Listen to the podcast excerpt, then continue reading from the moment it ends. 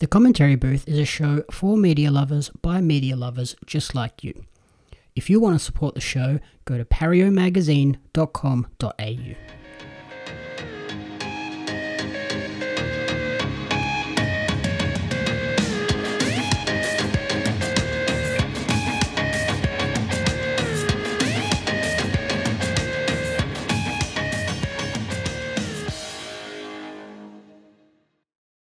Welcome to the commentary booth where we watch and you guessed it commentate on week that was in movies and TV. I'm your host and play-by-play commentator Jamie Apps, and each week I'm joined by a rotating cast of color commentators to help you find your next viewing treat. This week I'm joined by an impact fee technician who lists their favorite movie as A Nightmare on Elm Street and favorite TV show as Golden Girls. Welcome back to the show, Corrina Mabey. Heyo, what's up? How's it going? Not too much. Excited for another episode in our Last of Us series of reviews. This week, looking at episode three. Yes, yes, yes, yes. I love looking forward to these. It's my favorite. The problem with recording early, though, is we don't have the official title for this episode yet. So, yeah, at the moment, it is literally just episode three. I'm okay with that. It gives it like mystery, like you don't know what's going to happen yet. So I'm good with it. Mhm. It's kind of like chapters in a video game too. Yeah, true. See? So, uh, this one is the, I think, the biggest divergence away from the game, purely because, like we've mentioned in previous reviews, with this show, they are able to show us perspectives that we couldn't get in the game by playing as Joel or Ellie. So, this one is our Frank and Bill episode. Overall, before we dive in too deeply, what did you think of this episode? It's probably one of the saddest episodes so far. Probably. It's, It is. It is the saddest episode so far. yeah, I I feel like this was the heaviest of them all so far. I'm kind of glad that this was not in the game because I feel like if I had gotten that far in the game to like this point, I would have just bawled my eyes out and quit. Yeah, that's fair. Yeah. In the game, we kind of get subtle hints to this being the story, but there are a few changes along the way. So, Yeah.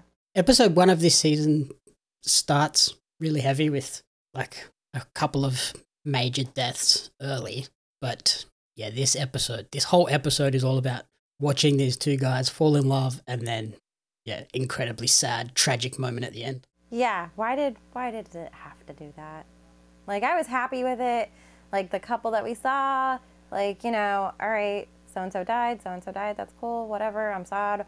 This was like, oh, here's the strong connection with this amazing couple of people, and then we're gonna destroy your soul hmm and make you cry. Like super cry. By the end of this episode, we're what, three episodes into the season, and we've had, what was it, two deaths in episode one? Uh yeah. No, three because there was that random, the dude that screwed Tess over with the battery, he died. Yes, Robert died Robert, Sarah, and then and the that random, random, little kid. random kid. So we get three in episode one, Yeah. Tess in episode two, and then Bill and Frank in episode three. Can we just calm it down?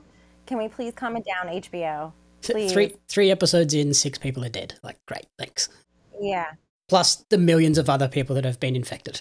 Yeah, we're not going to talk about that. Like, Oh wait, episode one had the the old late the old couples, old family too. and her whole family, that whole family's dead. Three extra people. Yeah. So what, what is it? Like, we'll just, you know, round it up to a nice 10. in three You episodes. know? I think that in perfectly sums up The Last of Us. Uh, yeah. Everyone dies. Um, I would like it if nobody else died, but I feel like that is inevitable. So, yeah. Yeah, there's there's a lot more deaths to come, particularly episode four. I don't, I could have lived without, without that information. Hmm just let me let me live my happy fantasy world where everybody's just like you know okay after a while. Or you know i don't know. Like I- know it wouldn't be a monumental game if there weren't a lot of close related deaths to the characters but still. Yeah, it wouldn't be The Last of Us without a bunch of deaths. ah yeah thanks. So now, as we dive into the, the episode, coming off where we lost Tess, this episode starts with Joel building his little rock tower monument for Tess in the wilderness beside a river 10 miles west of Boston. I thought that was a really like heartfelt, touching way to start and continues this tone of the season being quite sad. Yeah, I definitely think that that's an accurate assessment. Um, I'm glad that he like didn't just you know call it a day and just be like, all right, well, she's dead. There's nothing we can do. Like be cold hearted versus his approach to it, where he wanted to at least you know do her the justice of having like a a mini little grave or something like that to remember her by. Yeah, he got to have his own like little moment alone and to sort of process it and grieve.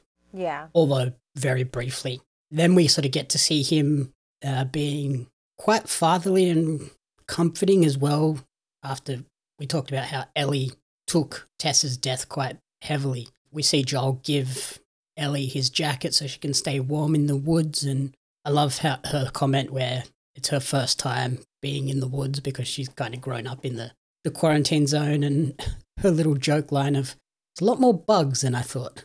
Yeah, it really, I think it really gets to show like just how um, foreign everything is to Ellie, like outside of the wall, you know.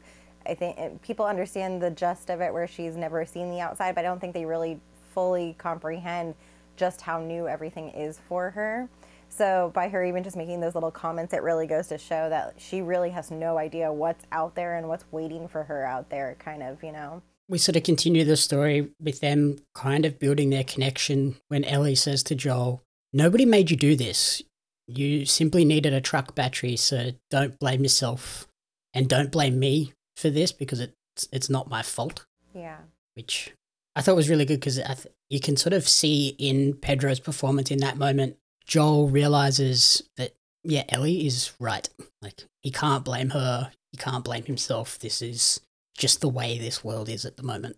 Yeah, it's it's a really it's kind of like a grown-up thing for her to say. You don't expect someone her age to have those kind of like thought processes or be that mindful of everything going around her. But I think it kind of just shows her maturity level and the fact that because of the environment that she's grown up in, it just made her that much more hardened, I think, to certain things um, and made her realize that the truths and matters. Yeah, kind of every sort of kid in this universe has had to grow up quite quickly because if you don't, like if you try and be a kid for too long, you are not going to survive in this world. Yeah, none of the kids really have the the childlike mindset that you would expect a teenager to, to have. They all have a more adult mindset. They're very aware of, you know, what's going on with the the fireflies and you know things like that. So it's very interesting to see see her take on that kind of a responsibility of sounding like an adult. And then from there, they continue their epic journey so far. So, in those first couple of episodes, we've seen them go from Joel starts out in San Antonio, they end up in Boston, and then we begin this episode 10 miles west of Boston, but then they have a five hour hike ahead of them. And Ellie is, she continues to sort of showcase how scared she is without outright like saying I'm scared of this. She kind of just she's questioning Joel like, uh, "Are they infected on this path? Have you been this way before?" Yeah. Joel is kind of like, "No," but he's continually like on the lookout, making sure there's not people or anything around. And I think that shows that he's still a little bit nervous about even after having been out in this world for so many times and pretty much encountering everything possible. He thinks yeah. He's still a little bit wary of his surroundings all the time, and Ellie kind of has to pick up on that and do the same. Absolutely, yeah. I think it's um, he's essentially he's just showing her, you know, it's it's not necessarily that he's he's scared, but he is aware that there are other things out there, even though they might not come across them, regardless if it's an infected or just another group of people that you know decide that they just don't like them or something like that. Which I don't think Ellie really realizes at you know that there could be more than just infected out there. I don't think she realizes the dangers of everything going on outside. Yeah, and like even if you traveled down this path hundreds of times successfully in the past, doesn't mean it's still safe. Still keep your head on a swivel. No, things change on the, the daily.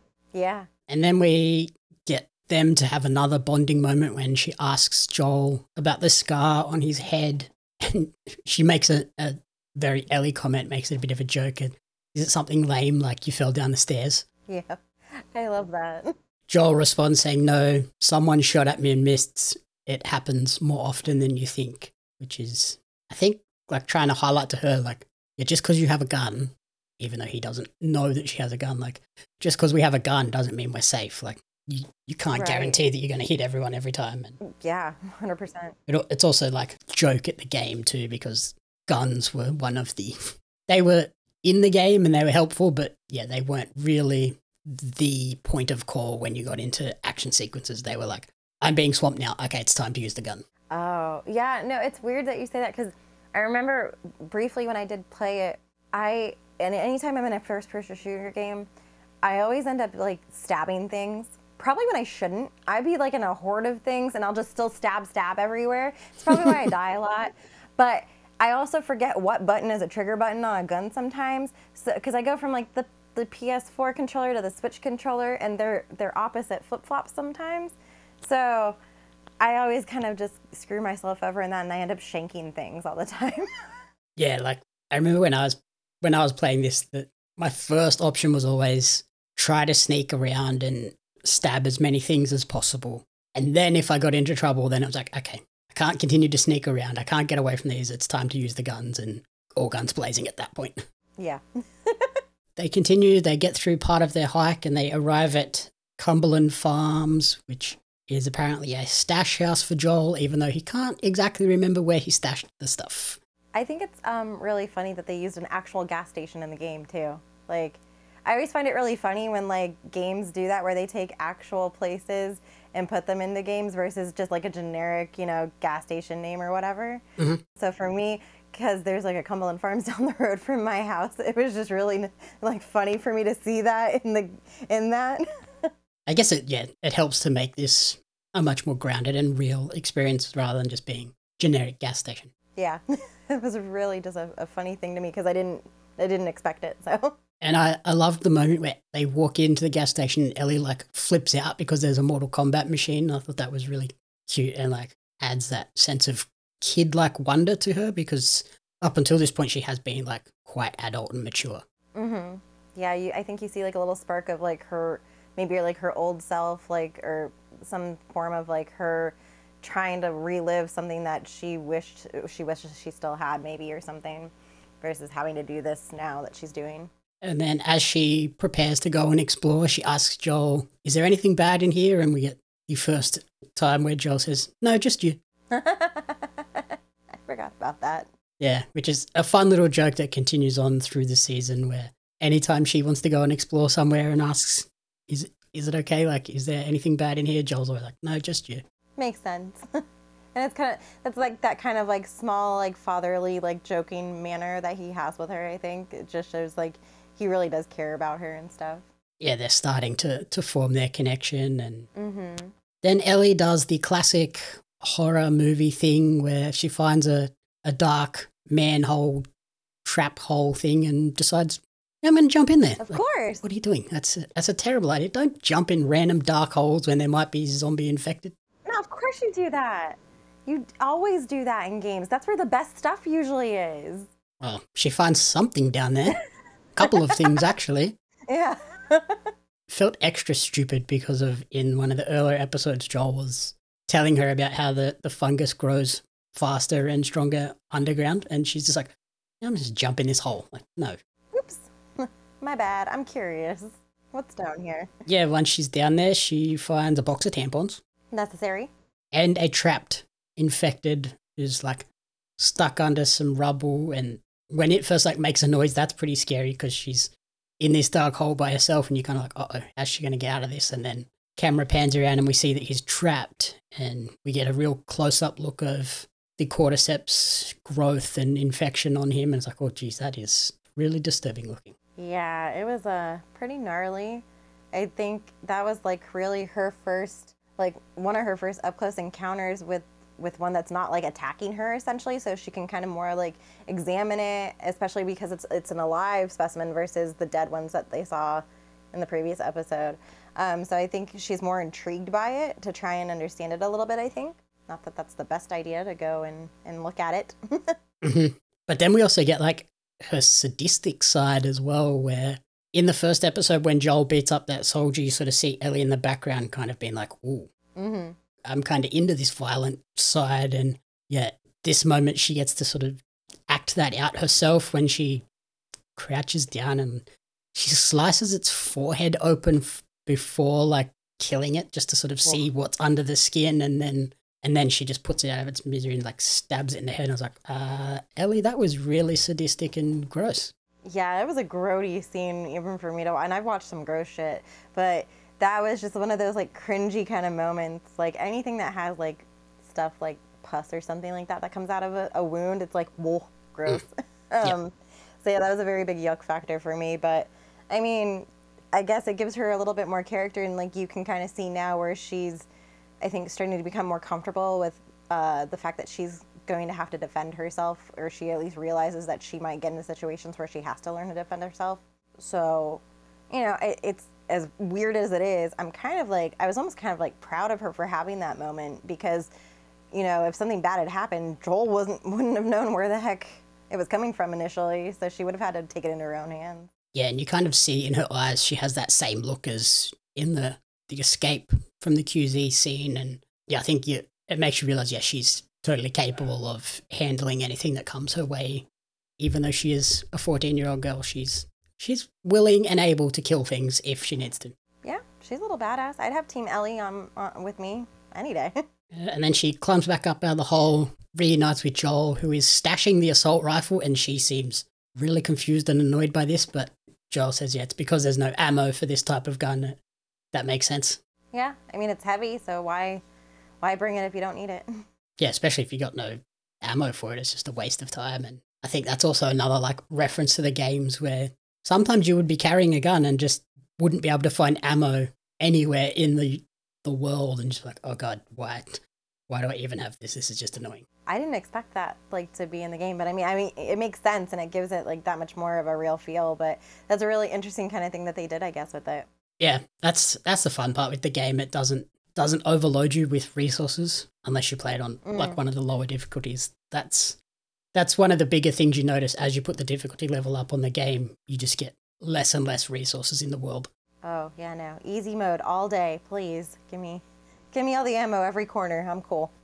They continue on their journey, and we get to see one of the major scenes that they used. I think in the first like reveal photo in the marketing, the Ellie and Joel looking at the the plane crash wreckage, and I thought that was that looked incredible. And I love how Ellie's like kind of jealous of Joel Yeah, having flown in the past. She's like, "You were in that sky."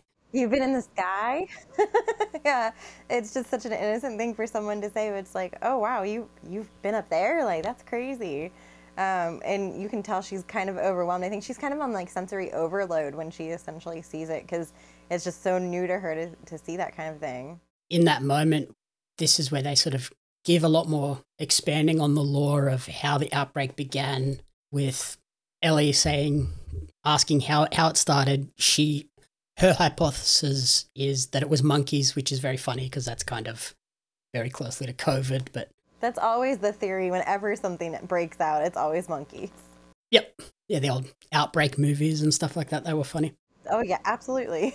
And yeah, Joel said, "says I thought you went to school." And she's like, "No, I went to FEDRA school. It was shitty and didn't didn't teach me how your shitty government failed to prevent a pandemic." I was like, "Huh, that's funny commentary and probably going to be totally memed galore once this episode airs." yep. I'm I'm waiting for it. But then Joel kind of explains his theory, which is that cordyceps got into the food supply via either flour, sugar, or water, or something like that. And he basically says if you eat enough of it, you would have become infected. He believes the tainted food probably hit the shelves on, say, Thursday. People were buying it Thursday, eating it Thursday night, Friday morning. hmm And then the more that they sort of consumed it, they became infected. And then the outbreak kicks off on that Friday night. Which is a really good theory, honestly. Like it's a, a genius way of looking at it, really, because you never know, like ever. it's kind of scary, honestly, if you think about it that way too. Yeah, it's very logical in terms of like a fungus could easily grow in like a bag of flour or sugar or something like that. Absolutely, hundred percent. I mean, you if you have something on the shelf long enough, sometimes they have like little bugs in them when you open it up. So I mean, it's nothing for for something to actually develop in there. Joel's theory actually kind of con- confirms a theory that was proposed after episode one that cordyceps was probably in flour Mm. because the world's largest flour mill, like in real life, is in Jakarta. And we're shown the outbreak beginning in Jakarta, that first, second episode, actually. Yes. So, and they talk about it happening at a factory. So Yeah. that makes me think that's pretty close. That is really interesting. That very first episode, Joel, Sarah, and Tommy all miraculously avoid eating flour based products. Mm-hmm. Yeah, because they're having like scrambled eggs for breakfast. They have no pancake mix, so they don't eat flour. Yeah, the, the pancake mix is gone. Yeah, so they just have like scrambled eggs. They turn down the biscuits from the neighbors because Joel is on Mhm. Atkins. Yeah, yeah, yeah. You see the guy only feeding the old lady the biscuits in the Mhm. beginning too. Yep. Which also goes with that. Yep. And then they made cookies, but she didn't take any cookies home. Yeah, because they were raisin, not chopped chip, so she doesn't eat. Right. She doesn't eat any on the spot. Mm-hmm. And then Joel forgot the birthday cake. Right. Yeah, yeah, yeah. So there's yeah a whole bunch of things that kind of make you think, yeah, maybe Joel was right, and it was in flour. That is really an interesting, like looking back at that now, that's a really interesting theory that I never would have caught on to before. But that's that's mind boggling. Yeah, so pretty much, I'm pretty sure Joel was correct in his little assumption and theory. Damn. This episode is the one that confirms that the outbreak day happened Friday night, September 26, 2003, in the series. And they basically say that, yeah, it happened Friday night, but by Monday morning, everything was gone. And Ellie looks like totally devastated by how quickly it all happened. She's just like, wow, that's ridiculous. Yeah, it's absolutely insane. And then Ellie is like continuing on the path, and Joel weirdly tries to divert them and take a random offshoot, and Ellie can't work out why, but she is determined in her stubborn little feisty way to continue down the path Yeah. because there's no serial killers or axe murderers. Right. So she's fine with going down this path, but then they stumble across a mass grave, which I think breaks Ellie's heart in that moment, especially when Joel kind of explains what it was with on Outbreak Day. Outbreak Day, uh, the soldiers started collecting people from towns, telling them they were going to be ta- taken to quarantine zones, but the truth was only if there was space in those quarantine zones. If not, they were just going to kill everyone. So Yeah. not everybody was necessarily infected. Some of those people were totally healthy. Yeah, it was a really sad moment. Like that that part really hit me. Just watching watching Ellie's reaction to learning about that was really really sad and the fact that they even they went in depth in the episode and showed like potential like daily, you know, what those people did during the day and then getting on like the the truck and being told, "Oh yeah, you're going to this place." Like if they hadn't like shown like that little like, you know, backstory, like little moment, Yeah, the little flashback. yeah, the little flashback. I don't think it would have been as bad, but the fact that like you actually got to see these people and you know they really believed it, and then, boink, they're right over there in the mass grave. Yeah, and I think we sort of see Ellie, she goes from heartbroken to just angry and confused as to why they would do that. And Joel basically says, dead people can't become infected. So that was kind of their, their reasoning rather than just leaving them out in these outlying towns. Yeah, unfortunately, it was like their version of like population control at that point in a really twisted sense. Yeah, well, I guess, yeah, they just kind of, they couldn't fit them in a quarantine zone, but they also didn't want to have extra people out in the wild that could then become infected and overrun the quarantine zone. So Yeah. very sad moment. But during that flashback to the sort of mass genocide of the town is when we're introduced to good old Bill hiding out in his underground bunker. That guy's wonderful. He's so cool. I love him. There's like a movie, like a really old movie where they have like a crazy neighbor that's like that and he like has like a whole bomb shelter ready to go and stuff and he's always like strapped full of like ammo and like guns and shit. And I'm like, "Oh my god, that, that's what Bill's like in this show." I'm like, "Holy crap, he's just ready for doomsday." And like doomsday prepper to the max. Yeah, full on doomsday prepper. Played by Nick Offerman, which is was a very interesting casting choice, but I think he does a phenomenal job throughout this episode. Much better than I would have initially expected because he's kind of known for his comedy roles. He usually does like comedy stuff. Yeah, yeah, yeah. So it was really interesting to see him play such a serious, kind of down to earth, you know, end of the world moment.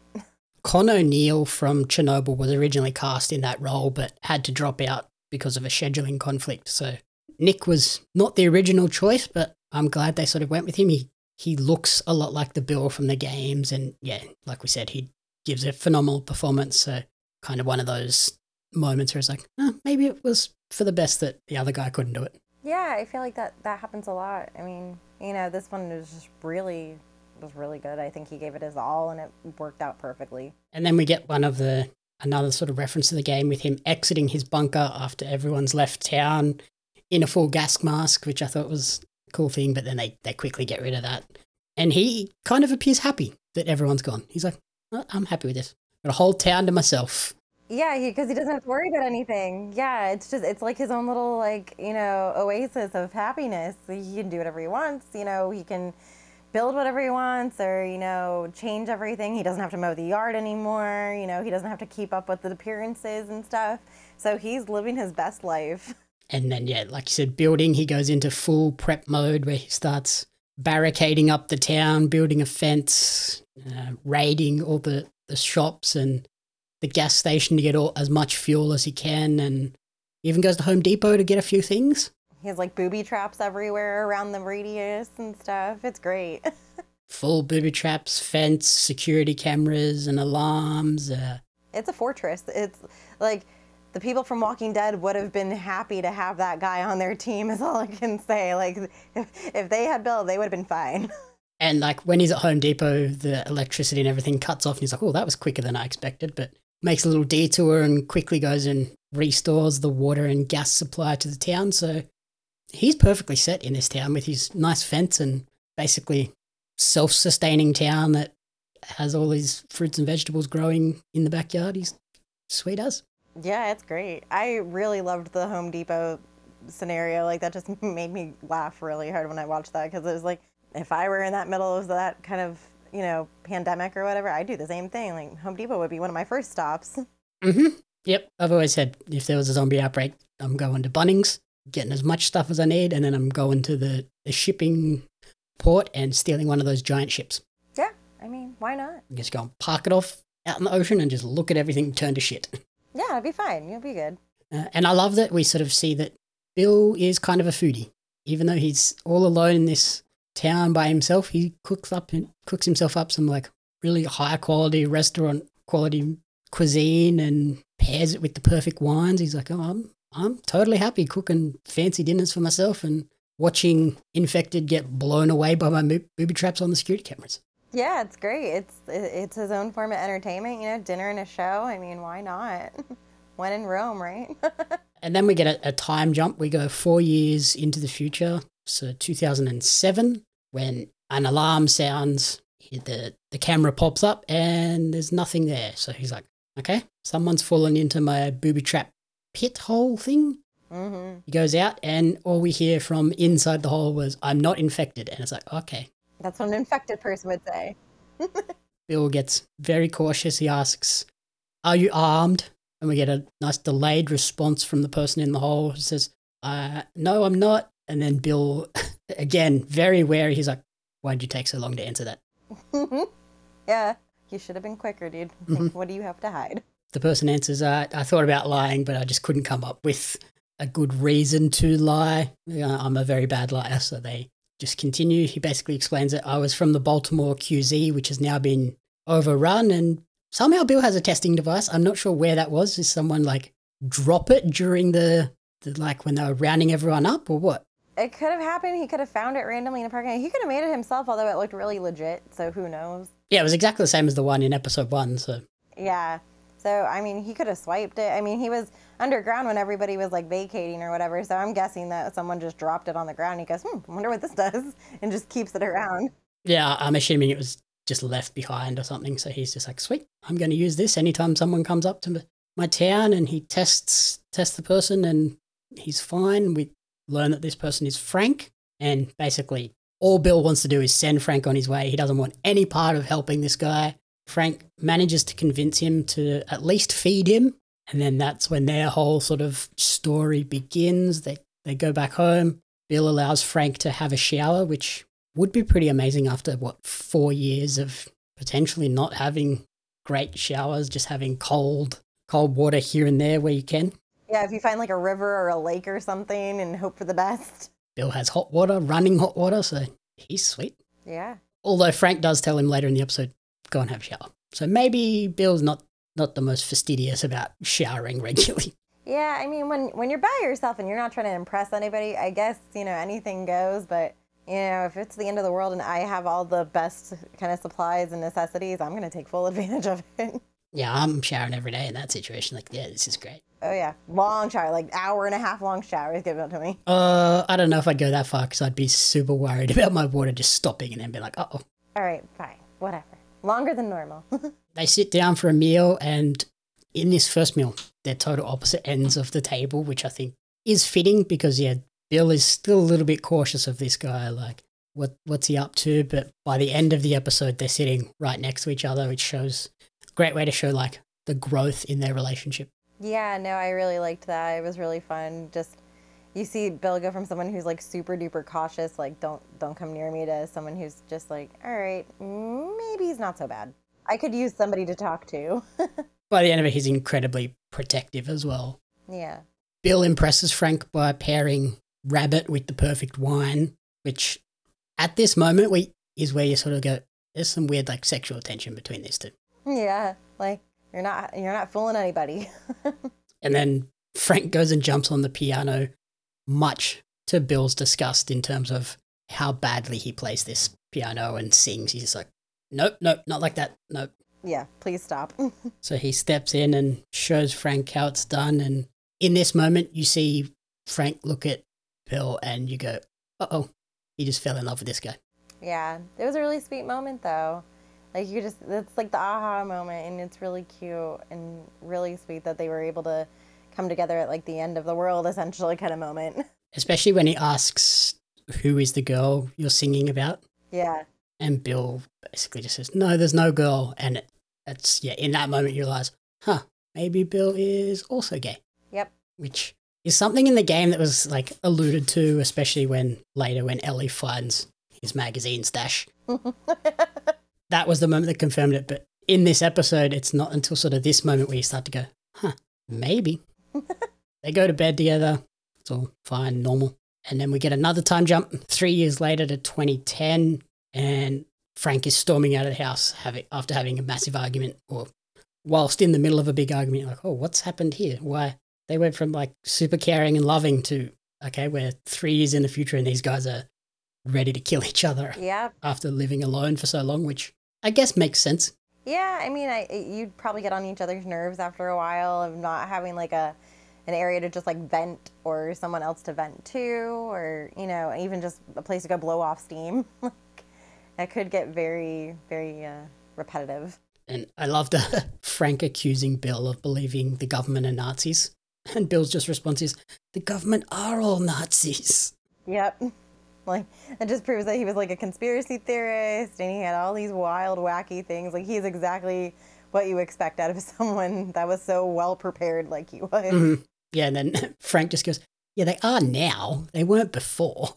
I thought it was funny. And another one of those things that's gonna be create a bunch of memes after this episode. I think this is gonna be a very sort of viral oh, yeah. episode.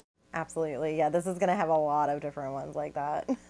During this argument is when we learn that Frank actually wants to work with other people outside of their little commune town, and Bill is not happy about this. He does not want to have any part in working with anyone or wasting resources on mowing the lawn and fixing up the, the boutique in town and the shops in town. He's like, no, why are we doing that? So it's yeah, that is not going to help us live any longer.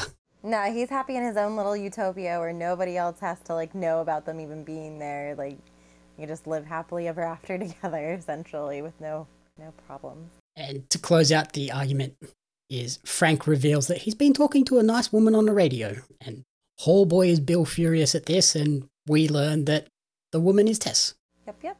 I, I like how they have like that normal that's like your own like stereotypical like couples fight too and it's so funny to see that because it's just the two of them and you know there's nothing else that would have like you know no other couples that you could see that would be like going through the same kind of thing so i don't have anybody to talk to about those kind of problems Um, so I think it's just really funny to watch that kind of play out. As I was mentioning, this episode is a big change from the games because in the games, we never actually meet Frank. It's only Joel and Ellie we see interact with Bill in the, the township that's like all gated off and they get into a big battle at the end and the town gets overrun. But this one, we get to see Joel and Tess interacting with Bill and Frank, and this is who they've been communicating with over the radio. And I like that Bill and Joel recognize that they're both very similar. They're both quite paranoid about dealing with other people, mm-hmm. whereas Tess and Frank are like, no, if we all help each other, we'll be fine. Yeah, and you can even tell like Bill and Joel like they don't like each other at all initially. Like they are both very skeptical of the whole situation. They're not on board with it at all. Like they would rather be on opposite sides of the world, far away from everybody. And yeah, Tess and, and Frank are just like best buddies. Like, hey, how's it going? You know? Yeah, they're, they're like, you've got stuff I need, I've got stuff you need. Let's just work together and help each other. Whereas Bill and Joel is like, nope. Fend for yourself.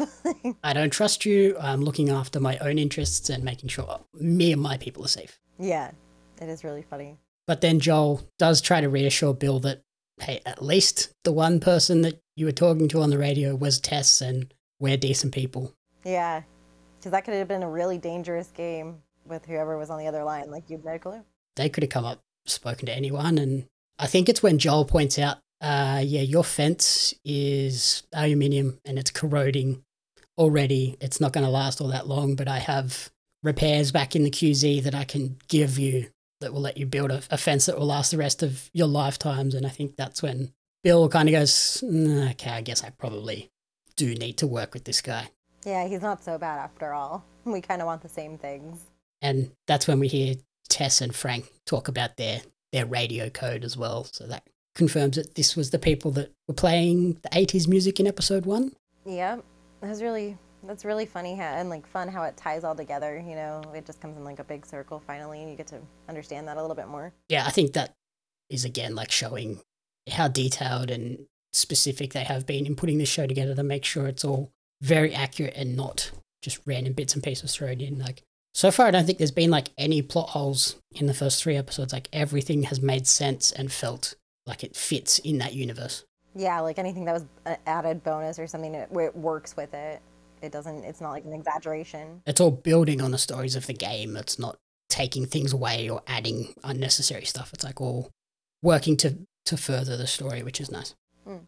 Uh, and then we get one more time jump three years later to 2013, and uh, Bill and Frank are on their little afternoon or morning run through town, and Bill's struggling to keep up, but they go to a patch of strawberries, uh, which Frank traded Tess one of Bill's guns to get, which Yeah, it was hilarious to see his reaction.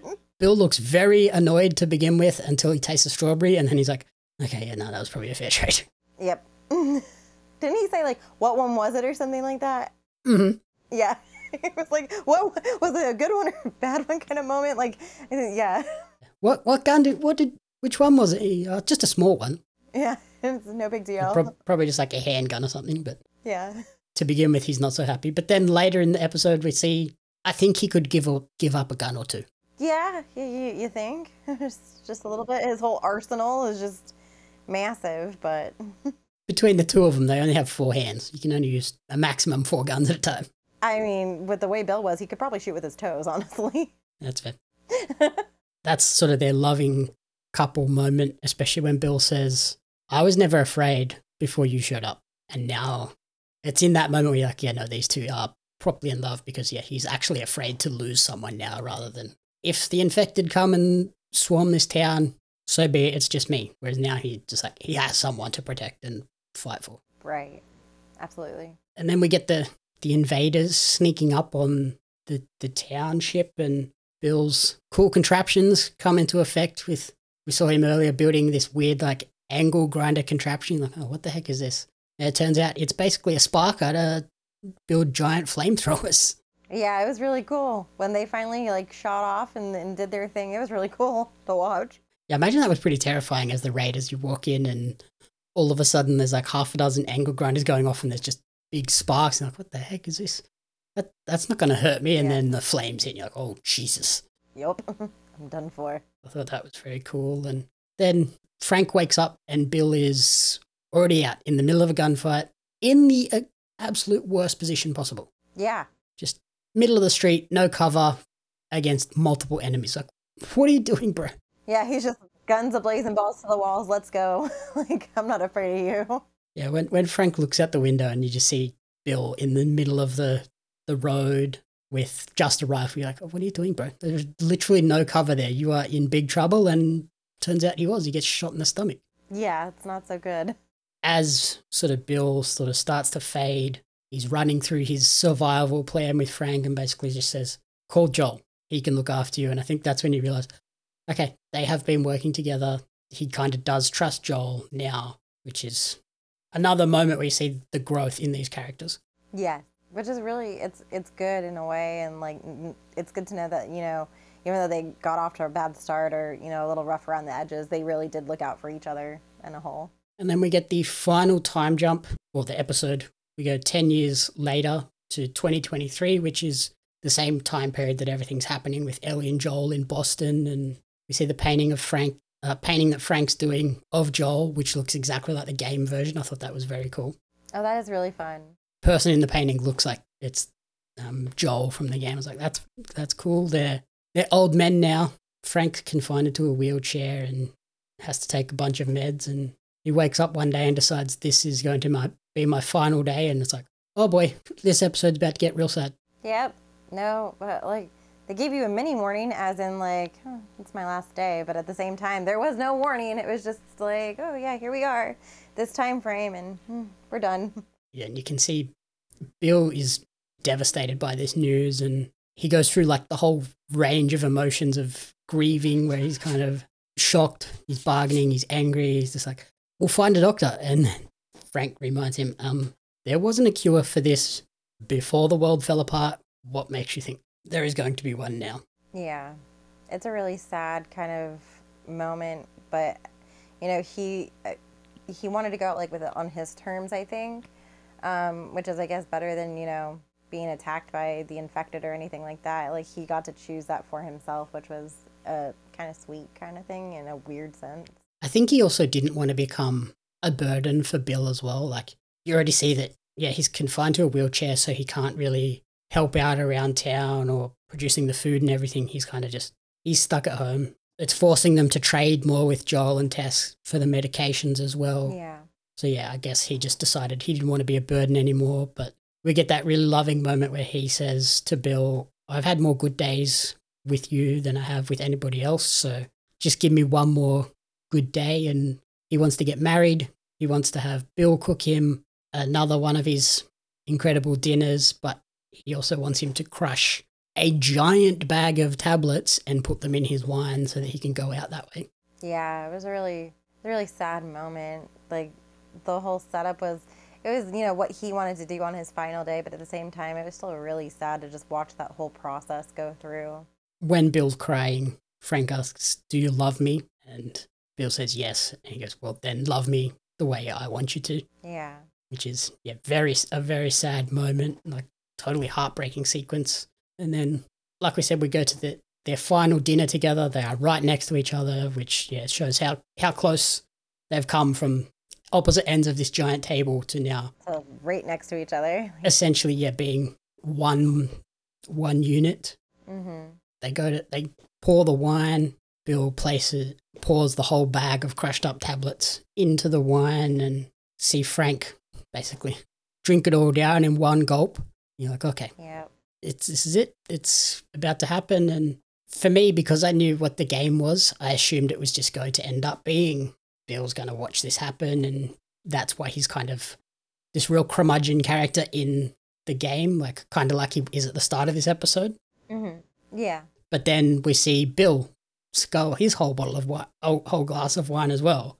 You're like, well, hang on. Yeah. So I'm thinking, watching it, being like, oh, is this, is this going to be like a failed double suicide type thing. Yeah. And Bill's going to survive it. And that's why he's so grumpy because he wasn't supposed to be around. But you see Frank realize, wait, why did he just drink that whole thing of wine in one go? Yeah. That's that suspect. And he asks, there was already uh, pills in the bottle, wasn't there? Bill just goes, ah, yeah, enough to kill a horse. So you're like, okay, they're both about to go down.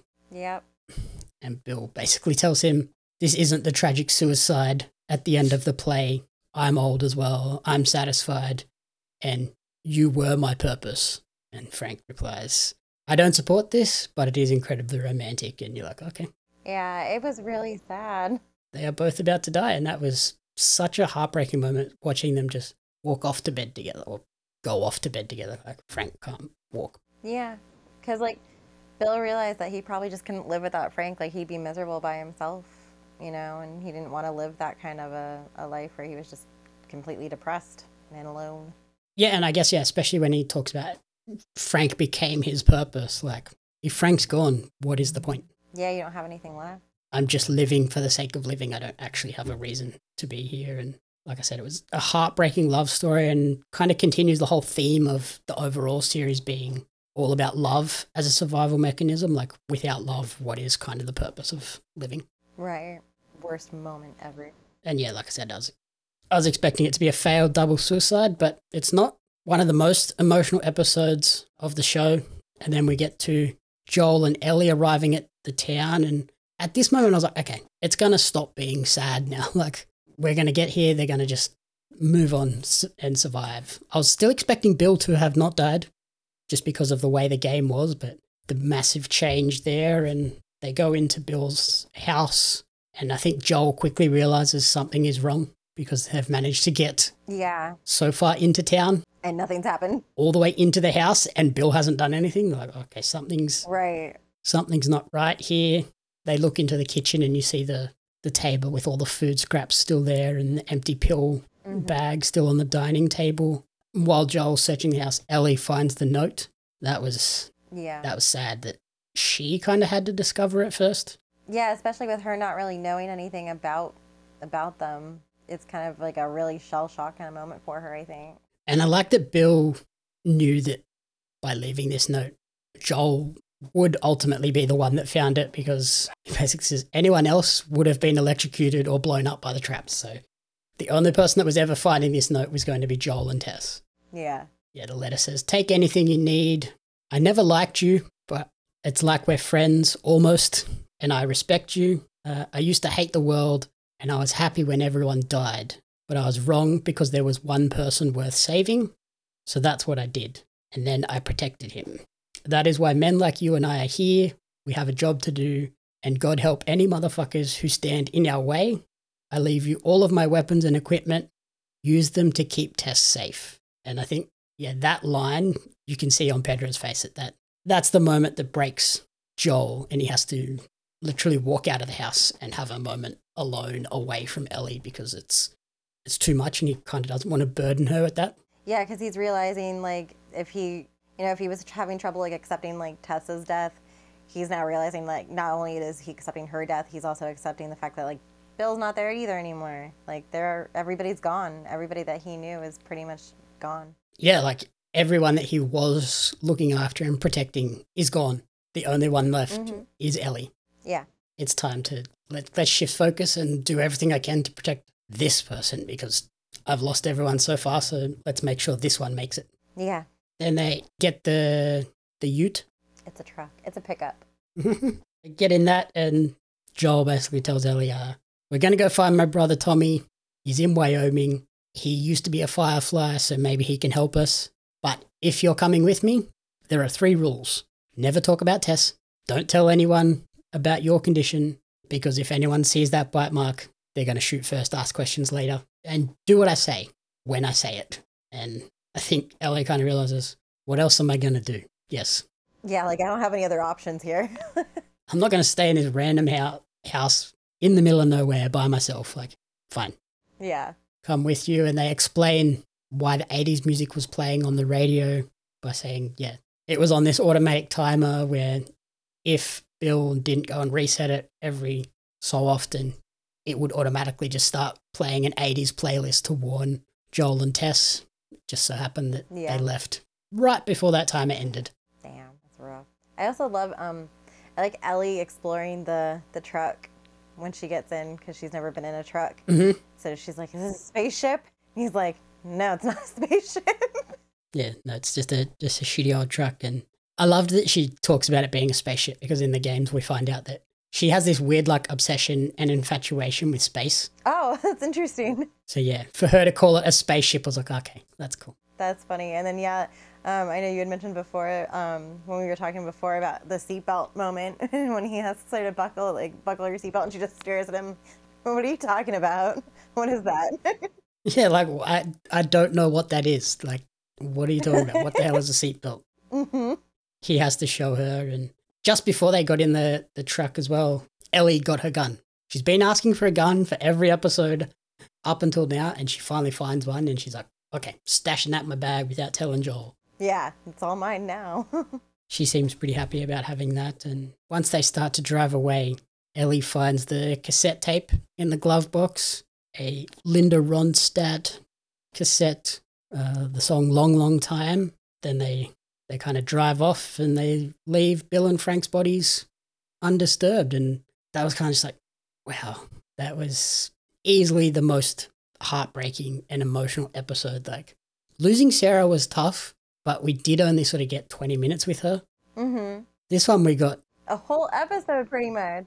a solid 40, 45 minutes with them, Yeah. seeing their whole love story play out. So to lose them was kind of like, wow. Yeah, you had like a really deep connection. And also because it was so different from the game, it hit me rather than hmm the Sarah one I knew was coming.